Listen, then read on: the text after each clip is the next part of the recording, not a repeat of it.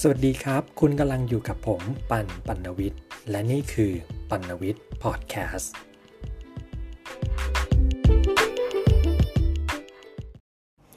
สวัสดีครับ คุณผู้ฟังทุกท่านคุณกำลังอยู่กับปันวิทย์พอดแคสต์ครับ ตอนนี้กลับมาอีกครั้งหนึ่งนะครับกับตอนที่ 5 เราตอนนี้เราหลังจากที่ได้ทำทำพอดแคสต์มานะครับ เราก็วนเวียนอยู่กับเรื่องในทวีปเอเชีย คลิปนี้ครับจะสำหรับตอนนี้นะครับ เราจะเดินทางสู่ทวีปยุโรปครับ เพื่อรู้จักเรื่องราวของประเทศเดนมาร์กแต่ว่าเดนมาร์กในที่นี้คงไม่ใช่ประวัติศาสตร์เดนมาร์กนะครับ แต่มันเป็นส่วนหนึ่งที่เกี่ยวข้องกับเดนมาร์กอย่างแน่นอน ซึ่งถ้าพูดถึงประเทศเดนมาร์กแล้ว เรา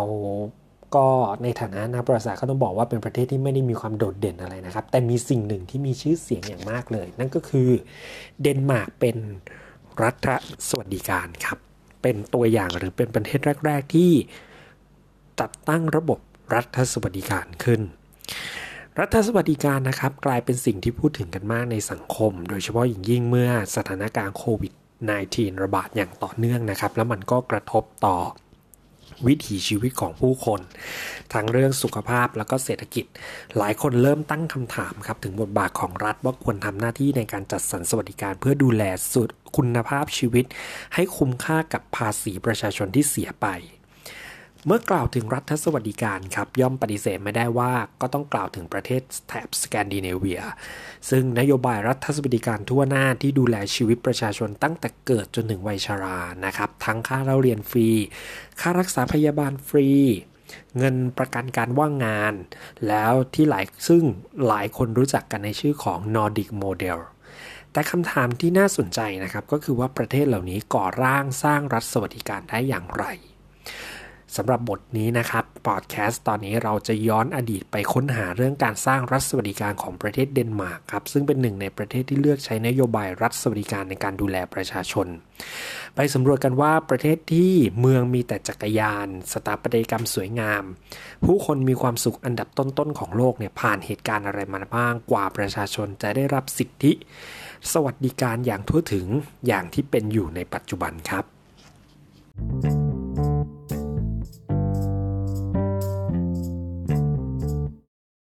ย้อนกลับไปเมื่อ 400 กว่าปีที่แล้วนะครับ ในช่วงคริสตศตวรรษที่ 17 เดนมาร์กก็ไม่ได้ต่างอะไรจากประเทศยุโรปอื่นๆนะครับ ที่รับระบบทาสติดที่ดินมาใช้ในการปกครอง ส่วนใหญ่กษัตริย์จะเป็นเจ้าของที่ดินเกือบครึ่งประเทศนะครับ แล้วก็อีกครึ่งหนึ่งเป็นของชนชั้นนำหรือว่าขุนนางทั้งหลาย ส่วนที่เหลือร้อยละหกนะครับเป็นที่ดินของชาวนาธรรมดา และที่สำคัญนะครับ การซื้อขายที่ดินยังมีกฎหมายกำหนดให้ซื้อขายได้เฉพาะบรรดาขุนนางเท่านั้นด้วย ดังนั้นนะครับชีวิตชาวนาก็ต้องอดทนทำงานหนักครับภายใต้ระบอบทาสติดที่ดิน จะโยกย้ายถิ่นฐานไปทำงานในฟิวดันของเจ้านายคนอื่น ที่มีค่าจ้างดีกว่าก็ไม่สามารถทำได้ครับ เพราะว่ากฎระเบียบคอยจำกัดเสรีภาพของพวกเขาเอาไว้ พวกเขาต้องอดทนในชีวิตแบบนี้เรื่อยมาครับ จนกระทั่งแสงสว่างแห่งปัญญาเข้ามาเปลี่ยนแปลงทุกสิ่งทุกอย่างครับ เมื่อเข้าสู่ยุคสว่างหรือยุคเรืองปัญญานะครับ หรือ The Age of Enlightenment เนี่ยนะครับ ในช่วงคริสตศตวรรษที่ 18 กระแสความคิดในที่ให้ความสำคัญกับเสรีภาพและความเสมอภาคก็เริ่มมีอิทธิพลในการขับเคลื่อนสังคมเดนมาร์กแทนที่ความเชื่อและความศรัทธาอย่างที่เคยเป็นมาในอดีต เริ่มมีชนชั้นนำที่ต้องการเปลี่ยนแปลงสังคม โดยพยายามปฏิรูปปรับเปลี่ยนการบริหารงานของรัฐบาลไปสู่ระบบราชการสมัยใหม่ และที่สำคัญก็คือการปฏิรูปเกษตร เมื่อถึงปี 1784 นะครับ ชนชั้นนำไม่อาจต้านทานความก้าวหน้าของกระแสความคิดในยุค แสงสว่างทางปัญญาได้อีกต่อไป พระเจ้าเฟเดริกที่ 6 นะครับ ผู้นำประเทศในขณะนั้นตัดสินใจปฏิรูประบบเกษตรกรรมครั้งใหญ่ด้วยแนวคิดที่ให้ความสำคัญต่อเสรีภาพของประชาชนที่เพิ่มขึ้น ผสมผสานกับแนวแนวกับเป้าหมายที่ต้องการพัฒนาเศรษฐกิจ และขจัดความยากจนของผู้คนในประเทศ ก็เลยออกกฎระเบียบปกป้องชาวนาครับจากการถูกเอาเปรียบจากข้าของที่ดิน แล้วก็ให้โอกาสชาวนาที่สามารถกู้เงินเพื่อซื้อที่ดินเป็นของตนเองได้ การปฏิรูปในครั้งนั้นนะครับ พัฒนามาเป็นการยกเลิกระบบทาสติดที่ดินในเวลาต่อมา เมื่อมีสัญญาณจากชนชั้นนำที่เริ่มมีการผ่อนปรนกฎระเบียบ เดนมาร์กก็เริ่มมีการออกกฎหมายที่ให้ความสำคัญต่อสิทธิของประชาชนเพิ่มขึ้น เช่น กฎหมายสำหรับคนจน นะครับในปี 1803 ที่จัดตั้งกองทุนส่วนกลางเพื่อช่วยเหลือคนจน แต่การช่วยเหลือภายใต้กฎหมายฉบับนี้นะครับก็ยังไม่ครอบคลุมสิทธิของประชาชนทั้งประเทศ เพราะมีการกั่นกรองผู้ได้รับสิทธิจำกัดผู้ได้รับสิทธิไว้เพียงกลุ่มคนจนที่สมควรแก่การช่วยเหลือเท่านั้น มีข้อพิพาทวิจารณ์นะครับ ว่าแม้กฎหมายฉบับนี้จะให้สวัสดิการแก่คนชนแต่ก็ไม่ได้สามารถทำให้ทุกคนเท่าเทียมกันได้อย่างแท้จริง ในส่วนของชาวนาเองนะครับ มันก็ไม่ได้มีการนิ่งเฉยนะครับ พวกเขาเดินหน้าเรียกร้องสิทธิที่ควรจะได้รับ ทั้งการเรียกร้องให้มีการยกเลิกระบบที่ดินแบบเก่า ซึ่งให้สิทธิเพียงชนชั้นนำในการเป็นเจ้าของ เรียกร้องความเสมอภาคและความเท่าเทียมในสังคม หรือการเคลื่อนไหวทางสังคมเพื่อเรียกร้องสิทธิเสรีภาพทางการเมือง และการเปลี่ยนแปลงการปกครอง เฉพาะโดยเฉพาะนะฮะการต่อตั้งสมาคมเพื่อนชาวนา หรือ The Society of the Friends of Peasants นะครับในปี 1846 ซึ่งเป็นการรวมกลุ่มกันของชาวนานะครับและประชาชนที่ต้องการผลักดันสังคมให้ก้าวไปข้างหน้า หลังก่อตั้งสมาคมไม่นานครับ ความเปลี่ยนแปลงสำคัญในเดนมาร์กก็เกิดขึ้น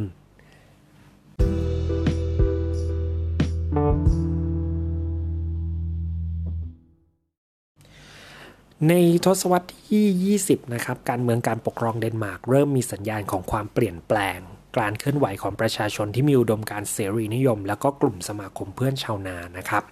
พวกเขาจะทำหนังสือพิมพ์รายสัปดาห์ในชื่อว่าเพื่อนชาวนา หรือ The Friend of the Peasantry นะครับให้ความรู้แล้วก็ข้อมูลข่าวสารเพื่อให้สังคมตื่นตัวในเรื่องสิทธิเสรีภาพ ผสมผสานกับกระแสปฏิวัติการปกครองทั่วยุโรปในช่วง 1848 นะครับ อันเป็นกระแสที่ตามมาจากการปฏิวัติฝรั่งเศสทำให้มีการเปลี่ยนแปลงการปกครองระบอบเดิมที่อำนาจสูงสุดอยู่ที่กษัตริย์ กลายเป็นระบอบใหม่ที่แปลเปลี่ยนอำนาจสูงสุดมาอยู่ที่ประชาชนส่วนใหญ่ของประเทศ กระแสที่เกิดขึ้นนี้นะครับ สร้างแรงกดดันให้กับกษัตริย์เดนมาร์กอย่างมาก แล้วก็เริ่มมีความคิดในการส่งมอบอำนาจให้ประชาชน ผ่านการมอบรัฐธรรมนูญ เพื่อการป้องกันการเกิดการนองเลือดเหมือนในประเทศยุโรปอื่น ดังนั้นครับในปี 1849 เดนมาร์กมีการประกาศใช้รัฐธรรมนูญฉบับแรกขึ้น โดยมีใจความสำคัญในบทแรกว่าเดนมาร์กมีทั้งประชาธิปไตย และสถาบันกษัตริย์ในเวลาเดียวกัน แต่เป็นราชาธิปไตยภายใต้รัฐธรรมนูญ หมายความว่าอำนาจของกษัตริย์ถูกจำกัดเอาไว้ด้วยรัฐธรรมนูญเมื่ออำนาจสูงสุดในประเทศคือตัวบทรัฐธรรมนูญที่กำหนดกฎระเบียบให้คนในสังคม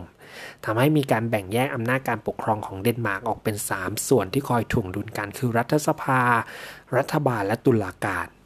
การเมืองประชาธิปไตยเริ่มก่อร่างแล้วก็พัฒนาในเดนมาร์กนะครับ ชนชั้นนำปรับตัวสังคมเปิดกว้าง ระบบเศรษฐกิจของประเทศเริ่มเปลี่ยนจากเกษตรกรรมสู่ยุคอุตสาหกรรมที่ต้องการแรงงานจำนวนมากในการทำงาน เหล่าชาวนาที่อดีตทำนาอยู่นอกเมืองก็เข้ามาอยู่ในเมืองใหญ่เพื่อทำงานในโรงงานนะครับ รวมไปถึงผู้อพยพจากประเทศอื่นๆ ที่หลั่งไหลเข้ามาทำงานจำนวนมากทำให้แรงงานเนี่ยกลายเป็นนกลไกสำคัญในการขับเคลื่อนประเทศ เช่นเดียวกับประเทศอื่นๆครับหลังเข้าสู่ยุคปฏิวัติอุตสาหกรรม เกิดปัญหาความขัดแย้งระหว่างนายทุนกับแรงงาน ทั้งปัญหาค่าจ้างที่ไม่เป็นธรรม ชั่วโมงการทำงานที่ยาวนานเกินไป สภาพแวดล้อมการทำงานที่ไม่เหมาะสม สิ่งเหล่านี้ส่งผลให้แรงงานเดนมาร์กต่างลุกขึ้นมาต่อสู้เรียกร้องความเป็นธรรม รวมถึงการรวมกลุ่มในการก่อตั้งสาภาพแรงงานของกลุ่มอาชีพต่างๆ จนไปถึงการก่อตั้งพรรคสังคมนิยมประชาธิปไตยในปี 1871 เพื่อเป็นตัวแทนของแรงงานในรัฐสภา พวกเขากดดันนายจ้างด้วยการประท้วงหยุดงานหลายครั้ง จนกระทั่งปี 1899 นะครับ นายจ้างต้องยอมทำข้อตกลงประนีประนอมเดือนกันยายน หรือ September Compromise นะครับ ซึ่งกำหนดให้ นายจ้างต้องรับสิทธิของสหภาพแรงงานในการเจรจาเพื่อปกป้องผลประโยชน์ของสมาชิกสหภาพ แลกเปลี่ยนการอำนาจของนายจ้างในการเลือกจ้างงาน แล้วก็ปลดคนงานออกได้ นอกจากการต่อสู้กับนายจ้างแล้วนะครับ แรงงานเดนมาร์กยังต่อสู้เพื่อปกป้องสิทธิของคนในชาติ จากเหตุการณ์สำคัญ 2 อย่าง 2 เหตุการณ์นะครับ เริ่มจากเหตุการณ์แรกในปี 1920 ครับ เมื่อพระเจ้าคริสเตียนที่ 10 ใช้อำนาจในการปลดนายกรัฐมนตรีที่มาจากการเลือกตั้งของประชาชน แล้วก็แต่งตั้งนายกรัฐมนตรีรักษาการเข้ามาบริหารบ้านเมืองแทน การกระทำครั้งนั้นนะครับทำให้ประชาชนจำนวนมากไม่พอใจอย่างมาก เพราะมันขัดกับรัฐธรรมนูญ ซึ่งกำหนดไว้ว่าทุกคนต้องอยู่ภายใต้กฎหมายสูงสุด ประชาชนจำนวนมากครับ เริ่มเดินประท้วงเดินขบวนประท้วงเรียกร้องให้พระเจ้าคริสเตียนที่ 10เคารพกฎหมายรัฐธรรมนูญ แล้วจัดการเลือกตั้งตามระบอบประชาธิปไตยที่ได้กำหนดเอาไว้ ส่วนกลุ่มสภาพแรงงานอาชีพต่างๆนะครับเข้ามามีบทบาทสำคัญในการนัดหยุดงานประท้วง เช่น พนักงานผลิตขนมปังงดส่งขนมปังให้ร้านค้าทำให้เศรษฐกิจเกิดการหยุดชะงักครับ หรือการที่พนักงานรถไฟปฏิเสธที่จะขับรถให้ทหารของกองทัพ ผลจากการรวมพลังของประชาชนและแรงงานจำนวนมากครับทำให้พระเจ้าคริสเตียนที่ 10 ต้องยอมถอย และรีบจัดการเลือกตั้งให้เร็วที่สุด หลังจากนั้นนะครับกษัตริย์เดนมาร์กก็ไม่ยุ่งเกี่ยวกับเรื่องการเมืองอีกเลย เหตุการณ์ครั้งนี้นะครับถูกเรียกภายหลังว่าวิกฤตการณ์อีสเตอร์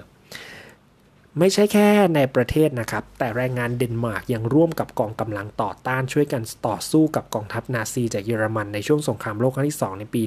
1945 ช่วงเวลาที่นาซีเข้ารุกรานกรุงโคเปนเฮเกนนะครับ พร้อมทั้งประกาศเคอร์ฟิวจำกัดสิทธิประเสรีภาพของประชาชนเดนมาร์กด้วยประสบการณ์การต่อสู้อันโชกโชนของเหล่าแรงงานครับ พวกเขาตัดสินใจ ต่อสู้ด้วยการนัดหยุดงาน และประกาศว่าจะไปทำสวน พวกเขาต่อสู้กับกองกำลังที่มีอาวุธครบมือด้วยการอยู่เฉย การกระทำในครั้งนี้สร้างแรงกดดันให้กับกองทัพนาซีครับเนื่องจากขาดแคลนแรงงาน ส่งผลให้เศรษฐกิจหยุดหยุดชะงักนะครับจนกองทัพนาซีต้องยอมยกเลิกประกาศเคอร์ฟิวในระหว่างสงครามในที่สุด จากจุดเริ่มต้นของประชาธิปไตยและการต่อสู้ของแรงงานเพื่อให้ได้มาซึ่งสิทธิอันชอบธรรมทั้งการเจรจากับนายจ้าง สู้เพื่อปกป้องระบอบประชาธิปไตย หรือแม้กระทั่งสู้เพื่อเอกราชของประเทศตัวเอง สิ่งเหล่านี้ครับล้วนเป็นปัจจัยทางสังคมที่ทำให้ก่อร่างรัฐสวัสดิการของเดนมาร์กในเวลาต่อมา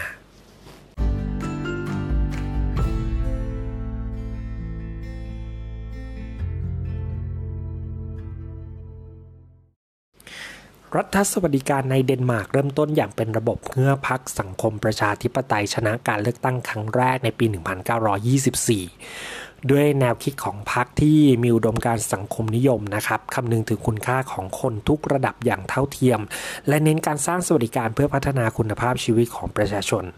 ทำให้เกิดการพัฒนานโยบายต่างๆ ที่ดูแลประชาชนตั้งแต่เกิดจนถึงวัยชราอย่างต่อเนื่อง แล้วก็ครอบคลุมคนหลายกลุ่มมากขึ้น นับตั้งแต่การออกพระราชบัญญัติช่วยเหลือทางสังคมนะครับหรือ Public Service Law ในปี 1933 ที่รัฐจะให้เงินสนับสนุนค่าสวัสดิการค่าเล่าเรียน ค่ารักษาพยาบาล เงินประกันการว่างงาน การปรับปรุงพัฒนาสวัสดิการเพื่อให้เกิดการครอบคลุมประชาชนทุกกลุ่ม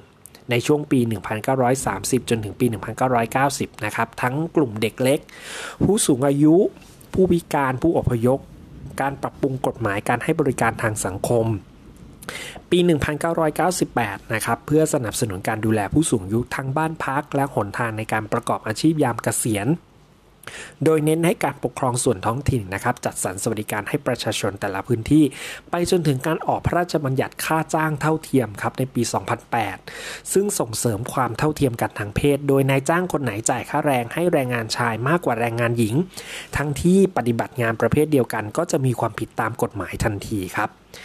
นโยบายรัฐสวัสดิการนะครับทำให้รัฐบาลเดนมาร์กมีรายจ่ายสาธารณะ ซึ่งเป็นเม็ดเงินที่นำมาสู่มาที่นำมาดูแลประชาชนทั้งค่าเล่าเรียน ค่ารักษาพยาบาล แล้วก็เงินบำนาญสูงขึ้นต่อเนื่องนับตั้งแต่ปี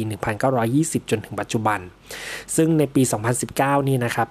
เดนมาร์กมีค่าใช้จ่ายในส่วนนี้สูงขึ้นเป็นอันดับ 4 ของกลุ่มประเทศ OECD หรือกลุ่มองค์กรเพื่อความร่วมมือและการพัฒนาเศรษฐกิจ คือร้อยละ 28.3 เมื่อเทียบกับ GDP ซึ่งเป็นรองจากฝรั่งเศส ฟินแลนด์ แล้วก็เบลเยียม นอกจากนั้นนะครับ อีกหนึ่งนโยบายที่เป็นจุดเด่นของรัฐสวัสดิการของเดนมาร์กก็คือความยืดหยุ่นแต่มั่นคง จากนโยบาย flexibility นะครับ ซึ่งเกิดจากคำว่า feasible ซึ่งแปลว่ายืดบุ่นนะครับ มาผสมกับ security ซึ่งแปลว่าความมั่นคงปลอดภัย นโยนโยบายนี้นะครับออกแบบมาเพื่อดูแลคุณภาพชีวิตของแรงงานที่ไม่มีความมั่นคงจากระบบทุนนิยม โดยรัฐนะครับจะอนุญาตให้นายจ้างสามารถปลดคนงานได้อย่างสะดวก และรัฐจะเข้ามาดูแลความมั่นคงให้แรงงานผ่านสิทธิสวัสดิการต่างๆ เช่น เงินชดเชยการว่างงาน สนับสนุนการพัฒนาทักษะที่จำเป็นให้แก่แรงงาน และพร้อมช่วยเหลือในการหางานให้แก่แรงงาน นโยบายเช่นนี้นะครับทำให้แรงงานมีอิสระในการเลือกอาชีพ มีความกล้าในการทดลองทำอาชีพใหม่ ๆ มากขึ้น เนื่องจากไม่ต้องกังวลเรื่องรายได้หากตกงานนะครับ ส่วนนายจ้างก็มีทางเลือกในการหาแรงงานที่เหมาะสม และก็มีประสิทธิภาพ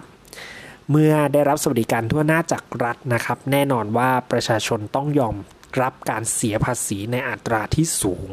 เพื่อนำเงินเหล่านั้นมาจัดสรรสวัสดิการให้ประชาชน โดยเดนมาร์กเนี่ยนะครับมีสัดส่วนของภาษีที่รัฐจัดเก็บสูงเป็นอันดับต้นๆของกลุ่มประเทศ OECD โดยในปี 2020 นะครับ มีการจัดเก็บภาษีสูงถึงร้อยละ 46.5 เมื่อเทียบกับตัวเลข GDP ค่าสัดส่วนการเก็บภาษีต่อ GDP ของกลุ่มประเทศนี้ก็คือ 33.5 และประชาชนเดนมาร์กต้องเสียภาษีรายได้บุคคลธรรมดาถึงร้อยละ 27 ถึงร้อยละ 42 ขึ้นอยู่กับว่าคุณมีรายได้มากแค่ไหน ต้องเสียภาษีที่สูงเพื่อแลกรัฐสวัสดิการแบบนี้คำถามที่น่าสนใจก็คือ แล้วประชาชนเดนมาร์กรู้สึกอย่างไรกับรัฐสวัสดิการ ต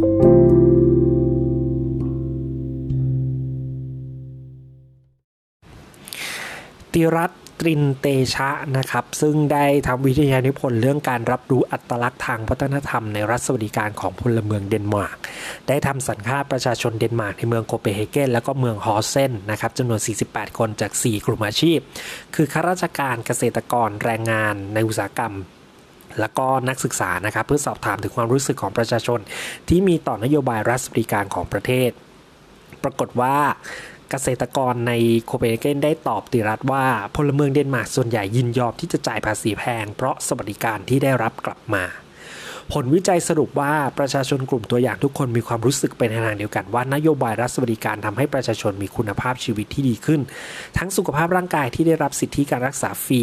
สุขภาพจิตใจที่สามารถสร้างสมดุลระหว่างชีวิตการทำงานกับครอบครัวได้ รวมไปถึงการสร้างความเท่าเทียมให้เกิดขึ้นในสังคม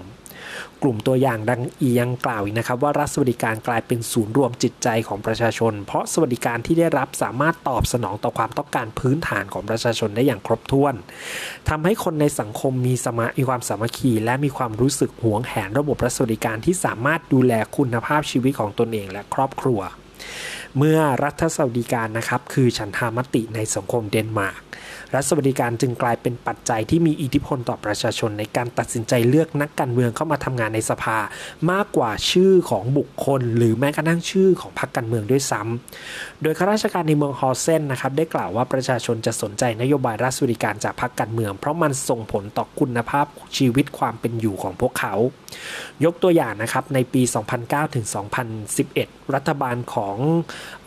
รัสมุนเซนนะครับจากพรรคเสรีนิยมเนี่ยตัดสินใจตัดงบประมาณด้านสวัสดิการของประชาชน จนทำให้ประชาชนไม่พอใจนะครับ และหันไปเทคะแนนให้กับนางเฮเลนทวนิงสมิธซึ่งมาจากพรรคสังคมประชาธิปไตยชนะการเลือกตั้งเป็นนายกรัฐมนตรีหญิงคนแรกของเดนมาร์กแต่ต่อมานะครับนายนางเฮเลนเนี่ยนะครับก็มีนโยบายตัดงบสวัสดิการของประชาชนเจ็ดคัน และก็ทำให้เธอพ่ายแพ้การเลือกตั้ง และส่งผลให้รัฐมุนเซนกลับมาเป็นรัฐบาลอีกหนึ่งครั้ง เมื่อเขาชูนโยบายรัฐสวัสดิการ จากการลุกขึ้นสู้ของประชาชนตั้งแต่สมัยชาวนาในยุคเกษตรกรเกษตรกรรมที่กดดันจนชนชั้นนำต้องยอมแบ่งปันอำนาจ สู่แรงงานในยุคอุตสาหกรรมที่ต่อสู้เพื่อสิทธิอันชอบธรรม จนก่อให้เกิดนโยบายต่างๆ และก่อร่างเป็นรัฐสวัสดิการที่ดูแลประชาชนอย่างทั่วถึงเช่นในปัจจุบันทำให้เราเห็นถึงความเป็นไปได้ในการที่คนธรรมดาจะเข้ามามีบทบาทเพื่อสร้างความเปลี่ยนแปลงให้แก่สังคมที่ประชาชนที่พวกเราอยู่อาศัย การร่วมแรงร่วมใจต่อสู้ สามารถสร้างค่านิยมของคนในประเทศให้ยึดมั่นในรัฐสวัสดิการร่วมกันทำให้คำว่าชาติของพวกเขากลายเป็นชาติที่ยึดโยงกับประชาชนอย่างแท้จริง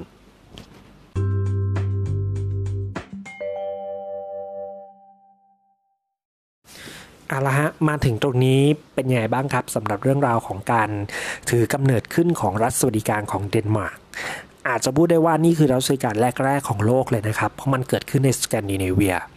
ทีนี้พอมาถึงจนถึงตรงนี้เลยนะครับ แบบว่า final จบจบตอนและจบบทความจบเรื่องราวที่เอามาเล่าผ่านพอดแคสต์ให้ฟังเนี่ยนะฮะผมเชื่อว่าพอพูดถึงรัฐสวัสดิการมันมีเรื่องของการจ่ายภาษี แล้วก็หลายคนก็จะตั้งคำถามว่าจ่ายภาษีแพงขนาดนี้อยู่ได้อย่างไร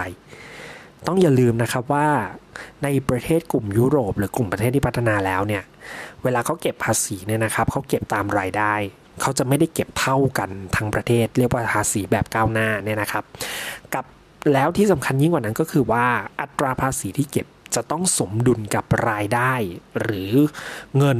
ค่าจ้างหรือเงินค่าแรงขั้นต่ำของประชาชน ของประเทศเราเนี่ยค่าแรงมันวันละ 300 ใช่ไหมครับ คิดเป็นวันละ แต่ของในเดนมาร์กอ่าเพราะเรากำลังพูดเรื่องเดนมาร์กเนาะในเดนมาร์กหรือแม้กระทั่งในยุโรปเขาคิดค่าแรงเป็นชั่วโมงครับเขาไม่ได้คิดเป็นรายวัน เขาคิดเป็นชั่วโมง และหนึ่งชั่วโมงมันแพงมากครับหนึ่งชั่วโมงราคาแรงสูงมากครับ สูงมากจริง ๆ ตีเป็นเงินไทยเนี่ยทำงานประมาณ 8 ชั่วโมงต่อวันเนี่ยสี่หรือ 8 ชั่วโมงต่อวันเนี่ยมีรายได้เป็นหมื่นเลยนะฮะเพียงวันเดียวเนี่ยทำงานวันเดียวเนี่ยรายได้เป็นหมื่นเลย และคิดดูว่ารวม1เดือนเดือนเนี่ยรายได้มันก็เลือเป็นเฉียดหลักแสนแน่นอนครับ การเก็บภาษีถึง 27%ก็คือเหมาะสมแล้ว เพราะยังไงเสียเขาก็มีเงินเหลือและอย่าลืมนะ เงินที่เขาเอาไปทำไมคนเดนมาร์กถึงยอมจ่ายภาษีแพง เพราะสวัสดิการที่ได้รับกลับมาครับเขาลูกหลานเขาเรียนฟรีจนจบปริญญาตรี